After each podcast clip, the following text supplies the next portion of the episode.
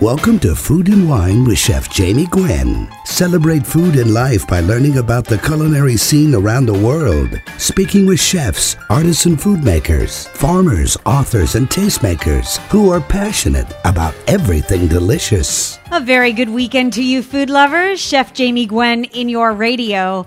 Celebrate food and life by learning about the culinary scene around the world.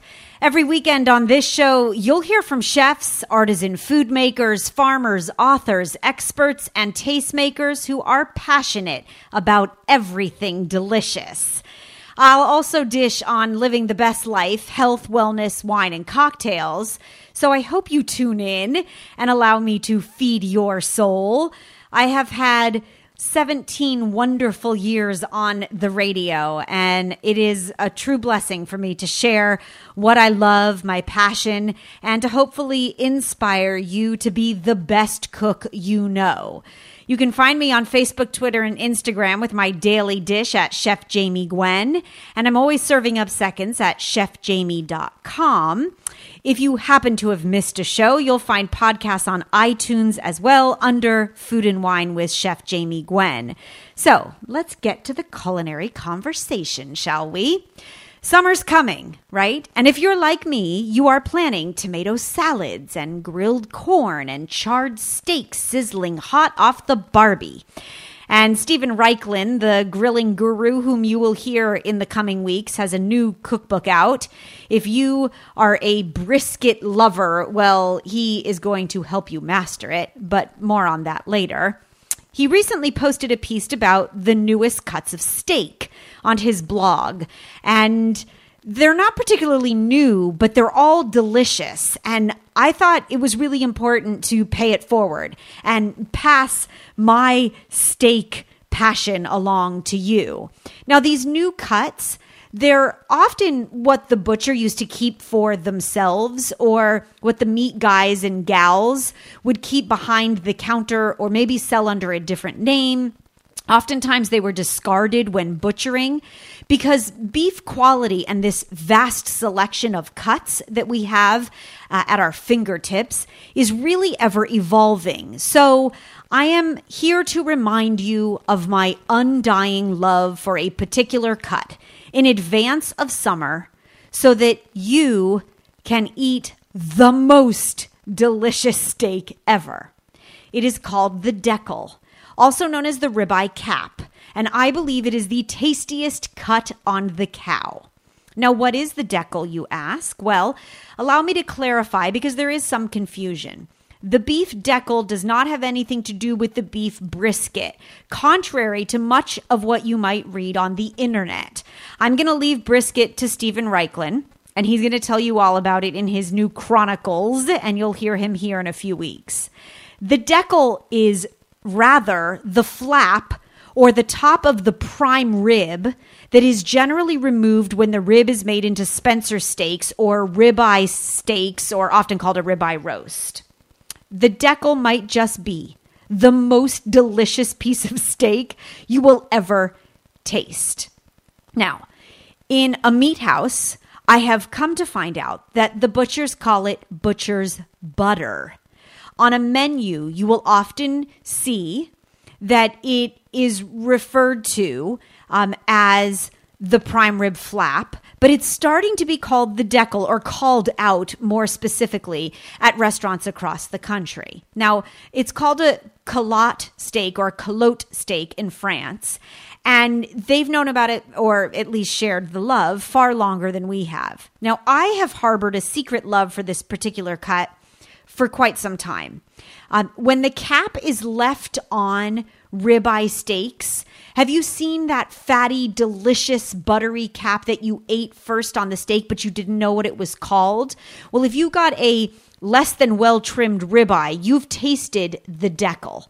And everyone knows that a ribeye is the most flavorful premium steak available, and tenderloin is considered the most tender. Well, the ribeye cap has the best of both worlds. The deckle has so much flavor and lots of juicy fat like a ribeye. And then it has this toothsome, tender, melt in your mouth, don't need a knife goodness of a tenderloin. And that is why I love the Deckle. And maybe you found yourself discovering some new cuts at your local meat purveyor lately. Uh, you know, to me, it seems as if you might discover a whole new side of the steer. There are new, uh, there are no new magical parts of beef, I should say, um, but there is this very interesting trend happening, particularly among craft butchers, and that is new cuts or new names for cuts, like the Deckle, that are making their way into the rock star world of beef. And because summer is quickly approaching, I think you need to know. Now, as for these new cuts, uh, you can make fast friends with your butcher and look for a few more of my favorites, which I love, and I'm going to share with you right now, of course. I love a flat iron steak, also known as a top blade. It's a boneless cut and it has become a runaway commercial success. So, second only to the filet mignon, it is super tender and very beefy tasting, but it has great texture and it has some marbling. So look for a flat iron. Often seen on a restaurant menu, by the way. Um, also, you should seek out what is called a Denver steak. So it's a Japanese pillowy cut um, that comes from the underblade and it sort of is uh, designed after a cushion that is used in Zen meditation. So we call it a Denver steak, and it is found deep in the shoulder of the cow. It is very richly marbled. It is very grillable. It is not widely available yet, but I recommend that you watch for it. And then, last but not least, there is something called the shoulder tender and it is a very lean cut shaped like a tenderloin, but it's smaller. And you can cut it into medallions, and it's really beautiful for grilling or roasting or even simply broiling. So you have the deckle, the flat iron steak, the Denver, and the shoulder tender. And I say, ask your butcher what he or she has that's special or what they're keeping for themselves and experiment. Empower yourself with knowledge because you will become a better cook. I seriously aspire to it every day. And if you would like my new steak cuts tutorial, I will gladly email it to you so that you have all of this information written down at your fingertips and ready to rattle off to your butcher at any time. Now, all four cuts, by the way, that I mentioned can be marinated, rubbed, sauced, or just seasoned simply with salt and pepper. And for maximum tenderness on all of them, you cook to medium rare, then you let them rest and you slice against the grain. And by the way, when you serve that first Deckle to your family and friends, you will be a culinary hero. And you don't have to give me any credit. You can just thank me later. But do send an email, please. I'd love to share new steak info with you. You can get to me directly, Jamie, J A M I E, at chefjamie.com. Okay, I have food news for the week. Oh, here's some news you can use, Starbucks lovers. I loved reading this. In fact, just a few days ago, Starbucks released that they are welcoming another fun drink to celebrate the arrival of warmer weather, and it is a nod to a summertime classic. The coffee chain is bringing back the beloved S'mores Frappuccino by popular demand. Okay, uh, uh, call me Starbucks ignorant, but I hadn't had a s'mores frappuccino before. Seeing that it's coming back, it must be delicious. And as one would expect, the fan favorite, I am told, takes all the sweet and gooey flavors of s'mores and blends them into one beverage. How could it be bad? The s'mores frappuccino is made with a marshmallow infused whipped cream, milk chocolate sauce that's blended with coffee, milk, and ice, and then it is topped with more marshmallow whipped cream and graham cracker crumbs for texture. I gotta love it. The drink will be available for a limited time at participating Starbucks locations starting soon, so watch for it. And let me know where you're drinking one, and I'll meet you. And uh, I can't wait to sip and savor. And do not touch your dial because we do have a grand show planned. Coming up before the end of the hour, the Food Network's Aarón Sanchez is stopping by. We're celebrating Cinco de Mayo, and you won't want to miss it. Also, coming up next, I am delighted to share Anna Gass's first cookbook. She is an immigrant who shares her story and her heirloom kitchen, an inspiring reminder that the story of immigrant food is the story of America, and you will want to hear it. This is a beautiful book. So stay tuned. There is lots more delicious conversation and fabulous food coming up in your radio right after this. Chef Jamie Gwen, don't go away.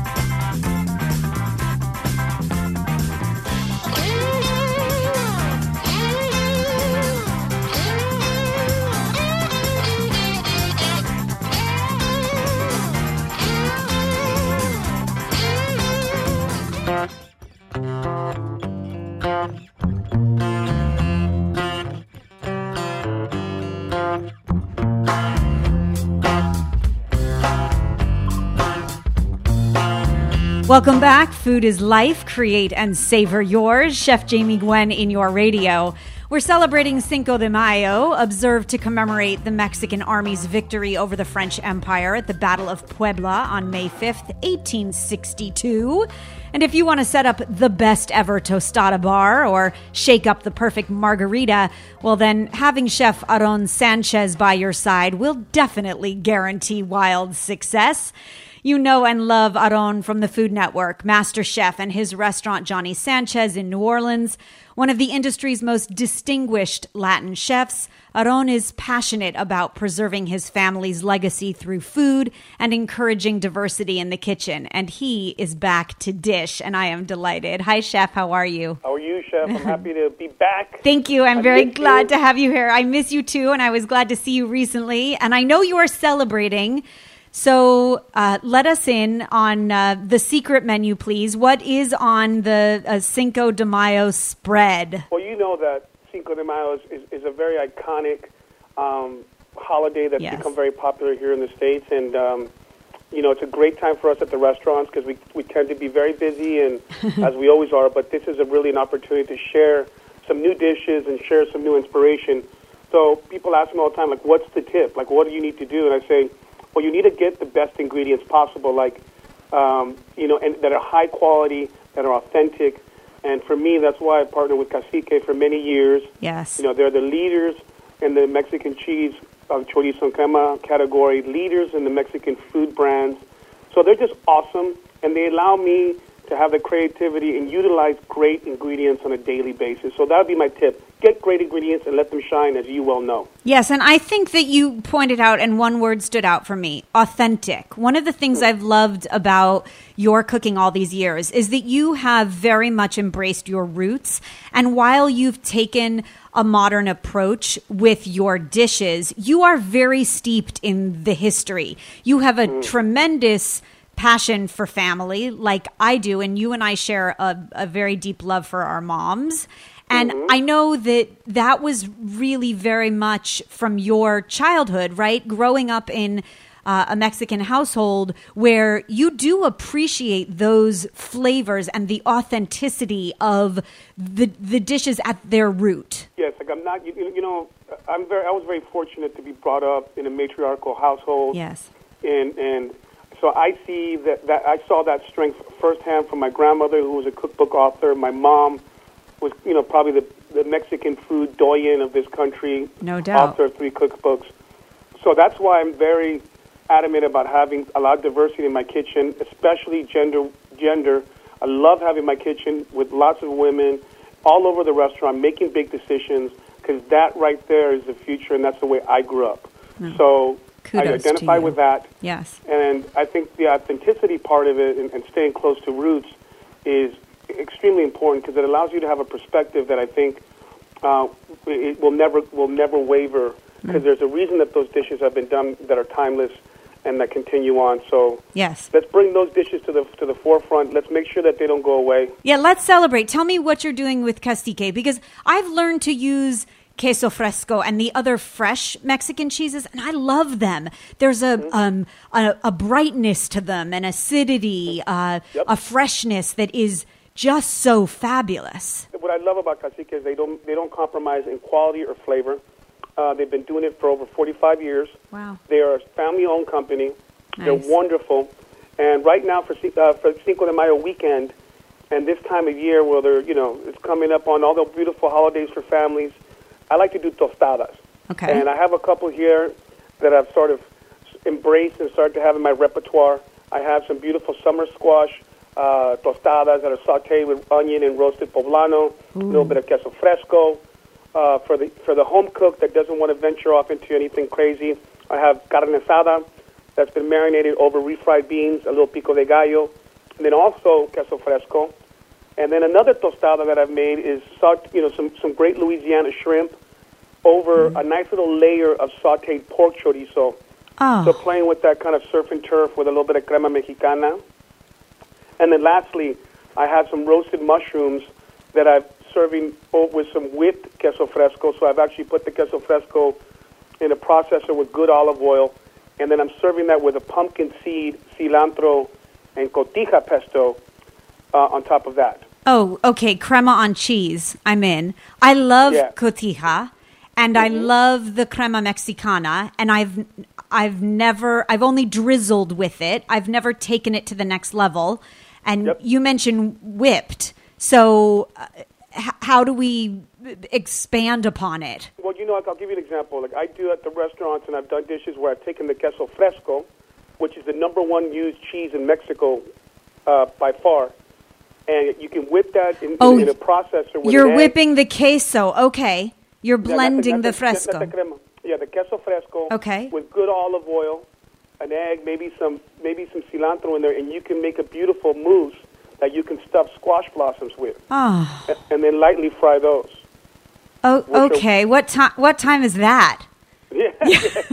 well, yeah, those are wonderful, and I do I do that at the restaurant with with tacos or just by themselves. Uh, but you know, the tostada has gotten a lot of popularity because it's authentic.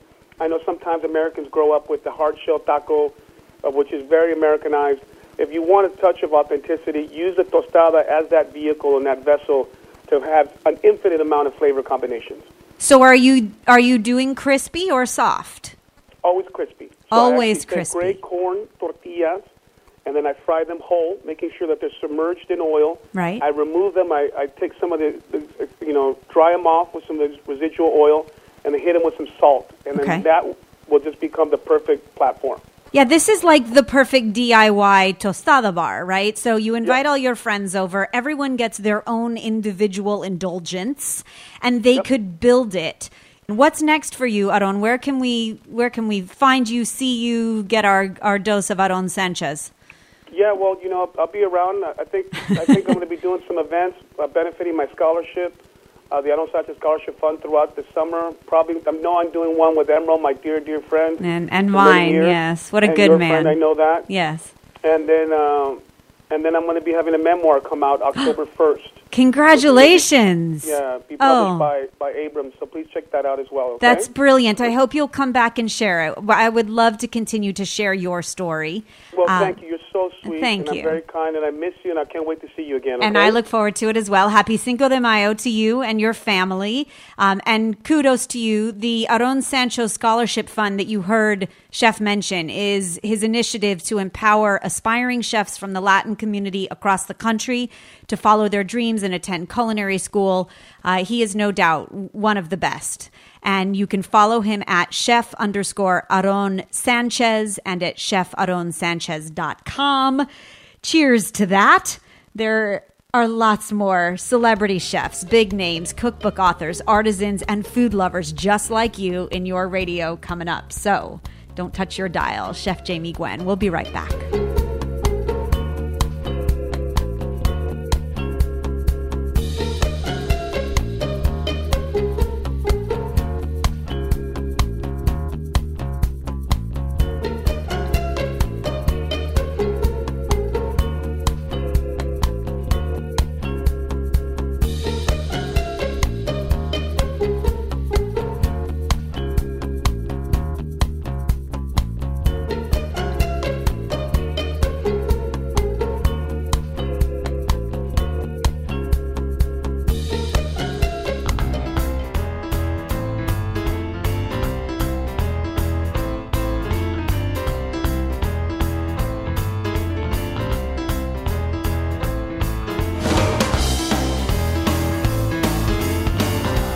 Your soul, welcome back. Chef Jamie Gwen in your radio.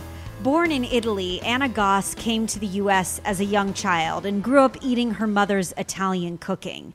But it wasn't until after she graduated from chef school that she realized she didn't know how to make her family's beloved meatballs, a recipe that existed only in her mother's memory. So she embarked on a passion project to record and preserve her family recipes for generations to come. And then she began reaching out to her friends whose mothers were also immigrants. And soon she learned about their unique culinary memories and the foods of their homelands. From Italy to India and Berlin to Brazil, Heirloom Kitchen Anna's first cookbook is an inspiring reminder that the story of immigrant food is the story of America. It is a truly moving must read, and I am delighted to have Anna Gass here to share. Congratulations to you, Anna. Um, what, what a fabulous concept and project and tribute. So many wonderful things. Thank you so much. Yes. Uh, tell us about the the premise. Forty women, their heirloom recipes, all inspired by your realization that that you wanted to be able to uh, share your past with your children and their future. Right? Exactly. That's how it started. I realized I didn't have any of my mother's recipes recorded. You know, Sunday comes and we all still pile into her house for dinner, and there was never any motivation to make her dishes. So hmm. even though I was a recipe tester as a profession, I wasn't testing her recipes. So um, I kind of corralled her into the kitchen, and we started what I call the meatball project. We started with the meatballs, getting it all written down. Um, her pinches became teaspoons, her handfuls became cups. I love it. And uh, we got it all on paper. We went through all the family favorites, and um, then I had what I call my aha moment. I realized I could provide a service to my friends that also had mothers from you know, across the pond, so to speak. So mm-hmm. I had a lot of first generation friends, and I realized that they might be in the same predicament as me. Um, one day, hopefully, long, long, long from now, our mothers will no longer be with us, and we don't want these recipes to be lost. They truly are heirlooms. So I sent out an email to all my friends, and, and the response was excitement, and mm-hmm. uh, I started going to homes all over the country to get these recipes recorded. How very cool. The women that share their recollections also share stories of hardship and happiness. And it really does illuminate the power of food, as you say. Um, it's also that these recipes are a tether to their identity, right? It brings us back to where we came from. And all of us have a story. I think what's so fascinating is the depth of the power of these recipes and the power of food. The stories that accompany the recipes of happy accident. Um, when I went on my first appointment, I cooked from Greece. And as we were mixing up one of her delicious recipes, I just happened to say, um, inquire, I said, Nellie, you know, why did you come to the U.S.? What, what made you leave Greece? And she started telling a beautiful immigration story while I'm, you know, vigorously writing the recipe on one paper, I start jotting down her story on another piece of paper. Huh. So when I went back to my blog to share the recipe, I said, you know, I need to share this story too because it, it adds so much to the recipe. Of course. And that became part of the project was not only recording the recipes, but finding out what these women um, really did to get here. And many times their children would join the appointment Mm. And afterwards, they would hug me and say, Thank you so much for coming. I didn't just learn my mother's recipe, I learned so much about my mother today that I never knew. Right. I, the, the family history and the legacy is just extraordinary. Tell us about your time in the kitchen as a young girl. There's a photo in the book I love. If you want to come to my house and do dishes, Anna, you're more than welcome. But you were very little standing at that sink. You know, when you're in an Italian family, food is kind of what our our world revolves around food. Um, you know, we live to eat; we don't eat to live. So, you know, my mom was always in the kitchen cooking, and both of my parents made it a really big deal to make sure that um, when I was cooking, when they were cooking, that I was in the kitchen with them. Mm. So, I was whether the sous chef or washing the dishes, whatever it might be. Right. You know, we were together doing all those um, fun activities together. So, yes, I was washing dishes, I was cutting, I was doing all these different things with my mom. And I think that also brought us together as a family because dinner was obviously, you know, my mother was doing it, but we were always participating, you know, participating in the process. Yes, of course. And it made it that much more delicious or that much sweeter. I have tremendous memories and I still cook with my mom today. And those are some of the best times. And I learned something new from her every time we set foot in the kitchen. And there is something uh, uh truly beautiful about that. Um, we must talk about your mother's meatball, please. You have to share all her secrets right now. yeah, so the meatballs are quite delicious and they're getting quite a cult following. Yes, um, I'm sure. So I think that the the biggest secret of my mom's meatballs is that you put a cup of the sauce in the meatball mix. Which so, I have not seen before. A, a, great Italian nana taught me ice water like co- uh-huh. so cold, super cold ice water so that the fat congealed. I've learned from numerous Italian cooks to some brown, some don't. But I had not seen sauce added to the meat mixture. Yes, so that is what I believe makes them so like incredibly tender. Mm-hmm. And yes, you mentioned something else. My mother does not brown or bake her meatballs first. They poach in your sauce. So if you're Italian, you always have sauce lying around. So it's like the chicken that you make first, the meatballs. You are going to make the sauce first, right? And you're going to have bubbling and then you're going to take a cup out and cool it and put it into the meatball mix. Make up your meatballs and then just drop them very gently into the pot and um, allow them to poach. And what that does, it not only cooks the meatballs, but it flavors the sauce. So the sauce, it's it's not a bolognese. There's no meat, you know, floating around, around right? Right, but it gets the it becomes a ragu that has the uh. essence of delicious ingredients that are in the meatballs. Right, and how could it be bad? And they go in naked, which I can't wait to try because they're far more porous that way. And so they're mm-hmm. going to absorb the flavor. Uh, see, there are secrets to learn everywhere. Um, share. There really are. There really are. Share with us um, Stacey Taylor's story, please, from Edinburgh, Scotland. So, yeah, right? I'm so happy that you did mention Stacy. Um, you know, it, she's such a wonderful, warm woman, and what I really loved about her story is that she was an adventurer from when she was a young girl. You know, she grew up in Scotland, very proud Scottish woman, a beautiful brogue when she speaks, um, very infectious laugh, but she just had that travel bug. And after she married, her husband was able to secure a position um, abroad. Hmm. So they and so she also got a, a position abroad, and they went to Australia and they did the Australia thing, and they loved it. From Australia, they ended up in Malaysia. They really did a whole bunch of fun things. How cool. When it was time to start her family, she went back to Scotland. She said, "You know, I want my kids to be near their grandparents, and I want them to grow up in, in Scotland." But what she realized after her children were born, and I love what she said in the book. Her quote was, "I wanted them to realize." That the world didn't stop at the end of our street. Mm. So, as much as she loved being back in Scotland and her children getting that experience, she realized that in order for her kids to become worldly and understanding of other cultures and of other people, she really needed to get them out into the world as well. So they started traveling again.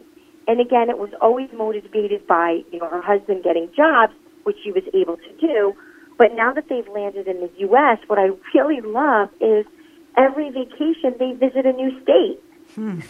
because she feels the U.S. is like 50 countries, and she's right. And I'd never thought about that until she said it. But if you go to the South, they have a different way of speaking. They yes. have a different accent, it's and they true. eat different food. Uh, it's true. And if you go, and yeah. she's giving her children the travel bug, which I think makes you so not only uh, an, an explorer, but it makes you so much more well rounded and understanding and of the belief that the world is made up of lots of different places and do- different people. And it changes your uh, possible judgmental side, I think, as a child, to an open mindedness that cannot be beat. Right, and it's just seeing it and, and, and breathing it. Mm-hmm. She said, you know, especially when they spent time, you know, in Malaysia or other countries like that, and they saw poverty and illness and things that they hadn't experienced in Scotland, and she was able to just, you know, tie those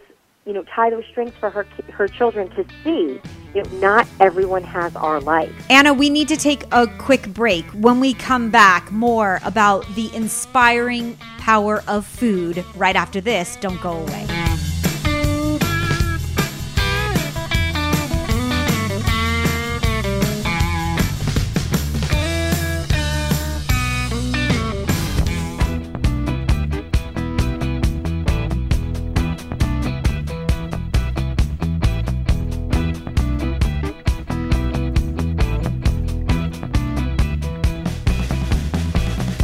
Back and we're dishing Chef Jamie Gwen in your radio. The author of Heirloom Kitchen, Anna Gass, is here as we share the story of how truly immigrant food is the story of America. Anna, we left off talking about um, Stacey Taylor, right, and her Scottish roots, and I happen to know tablet, as they call it. It is sort mm-hmm. of like grainy fudge. The goal is not to get this creamy, smooth, illustrious finish of candy, but more the flavor is so delicious. And I love that it has like a little bit of grit. And it's uh-huh, very uh-huh, uh-huh. easy to make, but that's how Stacy keeps her roots of Scotland alive, right? We met at a um, at a brunch Mm-hmm. Um, it was a women's brunch. Um, it was actually an international women's brunch where, as long as you didn't come from this country, you could come to this party. and she showed up with a tray of tablets, of course, which I did. had never heard of. Hmm. So she walks in, and all of the British yes. women in the room beelined the tablet, and they were all so excited that the tablet was there because it's obviously all part of the UK, even though it has Scottish roots it is very, very much um, a confection that they love in Britain. So they were all just munching this tablet, and that's how we met, and that's why I invited her to be part of the cookbook. But um, the funny thing about tablet is it's incredibly sweet. Yes. So children, and I will warn you, if you give it to your children, they will be bouncing off the walls after you serve it to them because there is, you know, four tablespoons of butter, but then two pounds of confectioner's sugar. Perfect in this recipe, right? and then then there are two forms of dairy: whole milk and sweetened condensed milk, and that's it. I mean, what could be bad yeah. about it, right? And yeah. there is something truly delicious about it, and I think it's in. Uh, the technique and the method of it, which I've not made it before and I can't wait, but you essentially begin to brown the butter before mm-hmm. you add the other ingredients. So now you've got brown butter and copious amounts of sugar. I mean, really, it's now becoming hard to resist. And then you, after cooking, it, it's the consistency of pudding. You pour it into a pan and it sets. It's a no bake, uh, b- super it's simple no bake. The only testament. thing that Stacey will tell you is you ha- you can't walk away from the tablet. She told me this like the entire time. Anna, no matter what you think, you cannot walk away from the tablet. While Apparently, it's while it's cooking, it, you mean? While it's cooking. Okay. Yes, she said that her children were about to miss the bus. she was making tablet in the morning. She left the tablet. Uh, she went uh, uh. away. Came back. It was a disaster. Yes. So that is her one sage piece of advice. And I said, well, how do you know when it's done? She goes, oh, it's done. Said, what do you mean? How do you know it's done? oh, you'll know. It's just you know it's done. So I said, no, Stacey so we actually got a candy thermometer and we made sure to get it perfect. Um, but it does require a lot of whisking. You are going to get a workout that day. But if you have a sweet tooth and you mm-hmm. like something very sweet with your coffee, it'll be worth it. Oh, definitely so. Um, there are so many lovely tributes. There is a remarkable story about um, a Korean. Uh, uh, heritage, I should say, and that is um, your friend Soon. And I loved the recipe for her kalbi. Um, I can't wait to mm-hmm. make it. Um, but there's really uh, some uh, fascinating roots in that she came to America with a handwritten recipe book to keep yeah. the stories alive, right? Yes. So the the other great thing about the book is that when it came time to photograph each of the women, as you noticed, um, every woman's picture is in the book. I think except for for camera shy, we obliged, but everyone else's picture is in the book, uh, professionally photographed by Andrew Scrivani, who did the photography for the book. Um, it's gorgeous, gorgeous. New York Times photographer. Yes. Um, I had all the women. I asked them ahead of time and I don't even remember when I had this idea, but every once in a while I have a good idea. I said, could you please bring me something that means very much to you, that sig- signifies your travel to the U.S.? And people brought all kinds of special things, but yes, soon brought a handwritten recipe book because before she left Korea, she was so worried that she wasn't going to be able to make her recipes here in the U.S. She sat down with her mother and transcribed all of her mother's recipes into a book and she still has it. I mean, the book now is probably about 50 years old. Mm. And there's a photograph of it in the book. Um, and as you go through the book, um, getting back to Stacy, she brought a St. Christopher's pendant because he is the patron saint of travel. I saw and her mother gave that to her before she left. The book is called Heirloom Kitchen a testament to female empowerment and strength and perseverance and diversity. And as the author you just heard, Anna Gass said, inclusivity. It is a warm and inspiring reminder that the story of immigrant food at its core is the story of America. Once again, this is a must read cookbook available on Amazon, of course, and fine bookstores everywhere. You can learn more about Anna and her passion project on social at Anna F. Gass, it's G A S S, and at Anna's Heirloom Kitchen.com. And so that brings us to the end of another hour of culinary entertainment. Well, at least I hope you thought so. I thank you for listening, and I hope you'll tune in every weekend. I'll leave you with my last bite for the hour, my last ounce or tidbit of gastronomic inspiration. I saw these beautiful Mexican white shrimp at the fishmonger this past week, and it made me think of this recipe and everything that makes shrimp delicious because if you've listened to this show for quite some time, and I hope you have, you know that I believe in mayonnaise for moisture and texture and flavor, especially as grilling season approaches. And this recipe is a testament to that. It's my three ingredient killer grilled shrimp, as I call them. They will make you jump for joy. And so, if you're firing up the grill or you only have time to quickly saute, you can have a snack or a starter or even dinner on the table in minutes with this dish. You need a quarter cup of mayonnaise and a teaspoon of, or two of Korean chili paste, which is called gochujang, which I love. And then you need a couple dozen large, raw, peeled, and deveined shrimp. Now, you could just easily combine the mayonnaise and the Korean chili paste and then marinate the shrimp, quickly saute, or you could skewer those marinated shrimp and throw them on the grill make sure that you brush sauce as you're cooking because that richness of the mayonnaise with the heat and the spice and the subtle sweetness of the gochujang brings out the fabulous flavor of the shrimp and I will tell you, it is a three ingredient wonder. My three ingredient killer grilled shrimp recipe will be posted now on Facebook, Twitter, and Instagram at Chef Jamie Gwen. Again, thank you for listening. I'm Chef Jamie Gwen signing off, and I hope you continue to eat well.